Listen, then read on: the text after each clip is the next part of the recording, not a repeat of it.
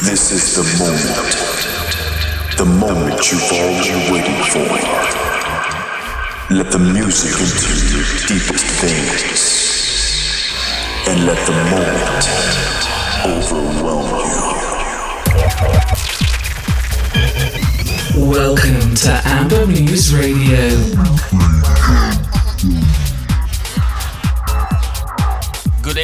You are listening to Radio 2 and the weekly Amber Muse Music Hour is here until 1 am. My name is Bogdan Taran from Taran Alomov. Welcome to the program.